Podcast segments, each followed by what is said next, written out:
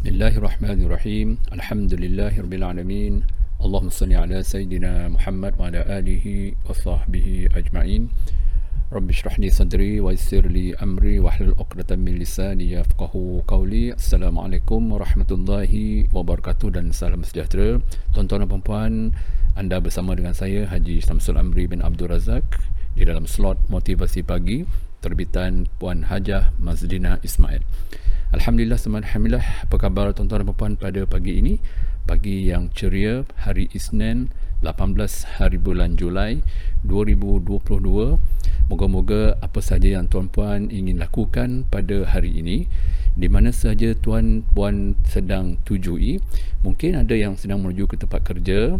Bagi tuan-puan yang telah pun sampai, alhamdulillah, terima kasih kerana terus memilih slot Motivasi Pagi dan Radio Ikim sebagai pilihan tuan dan puan.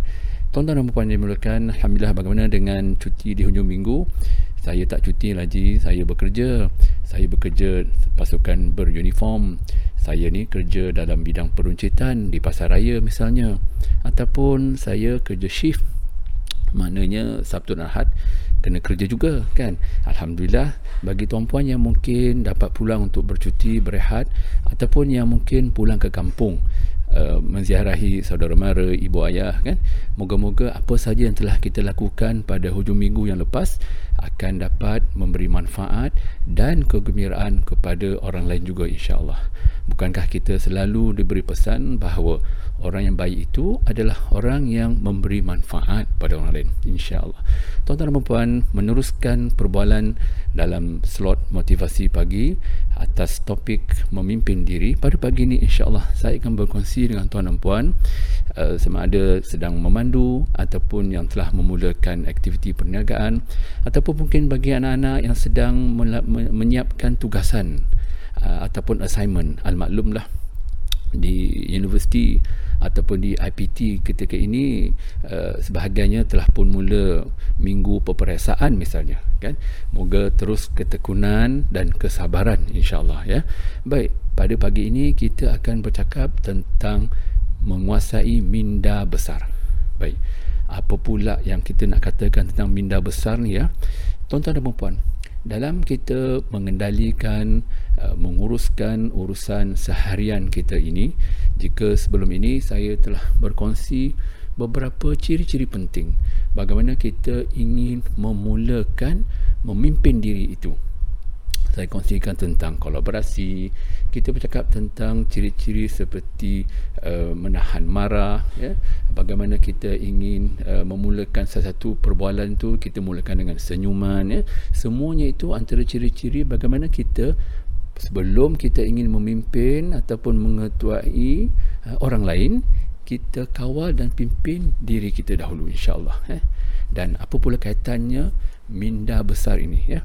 Baik, tuan-tuan dan puan, ibu ayah yang saya muliakan, apabila bercakap tentang minda besar ini, kita kongsikan bagaimana seseorang yang menguasai minda besar ini memahami dan juga mengiktiraf bahawa potensi setiap dari kita ini di mana saja kita berada, baik kita bekerja ataupun sedang belajar maupun suri rumah ataupun yang telah bersara, ya.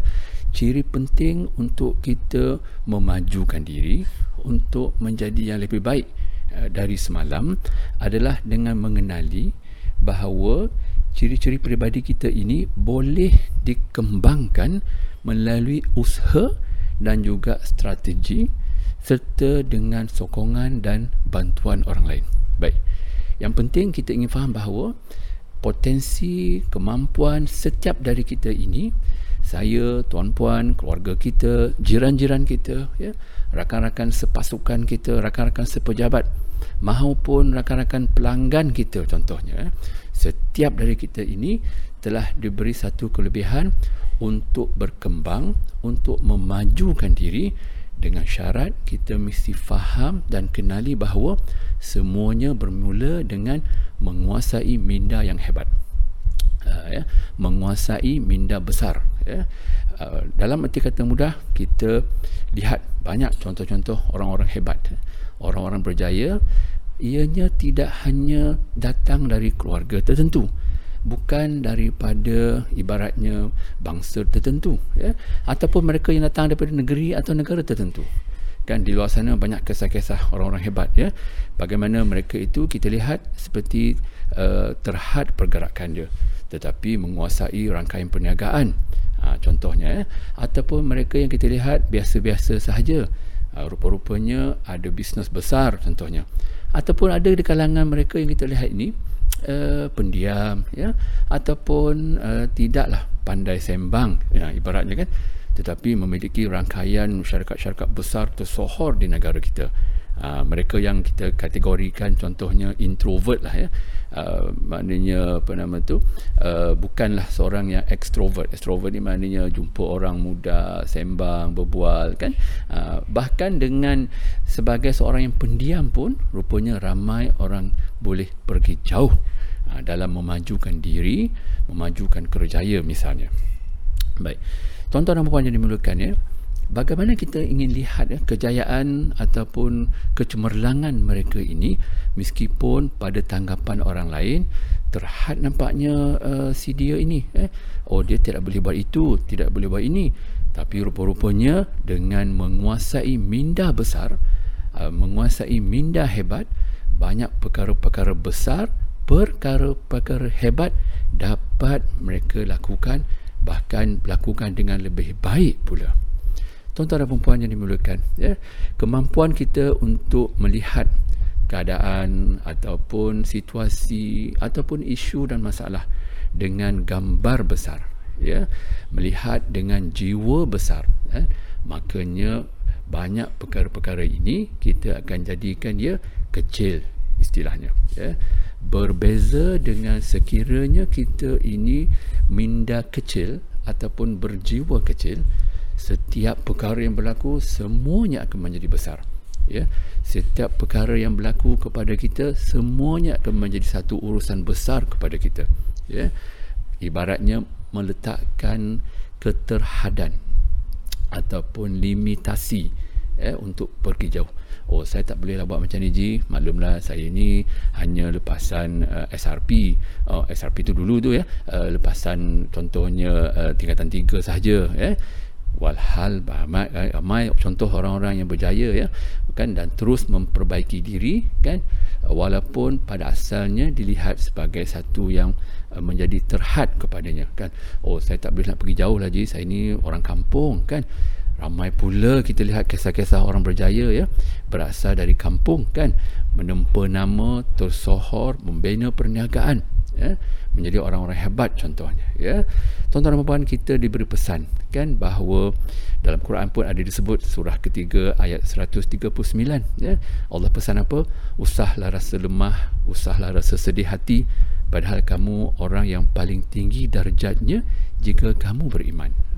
Ya, kata kunci dia bahawa sekiranya kita beriman, mengimani kepada Allah Ta'ala dan hari akhirat, yakinlah bahawa usahlah kita rasa lemah, usahlah kita rasa sedih hati, dan sebab Allah janjikan kita berada di kalangan orang yang tinggi, ya. Tidak perlu kita mesti berada dalam kalangan orang tertentu, dari negeri tertentu, ya, ataupun dalam kumpulan tertentu untuk berjaya. Semuanya ini apabila berjaya kita menguasai minda besar ini, kan, demi untuk memajukan diri, demi untuk memimpin diri, nescaya kita bersedia untuk memacu kejayaan menjadi yang lebih baik daripada semalam. Bahkan kita boleh ajak pula orang-orang lain untuk turut sama berjaya dengan kita, insyaAllah, ya. Moga-moga tuan-tuan dan puan, perkongsian pendek kita pada pagi ini tentang memimpin diri dengan minda besar ini, kan, dapat diambil manfaat, dan kongsi-kongsikanlah juga dengan rakan-rakan tuan-tuan dan puan. InsyaAllah bertemu kita semula dalam episod yang akan datang. Seperti mana lazim, memimpin diri, agenda setiap hari. Sekian, Assalamualaikum warahmatullahi wabarakatuh.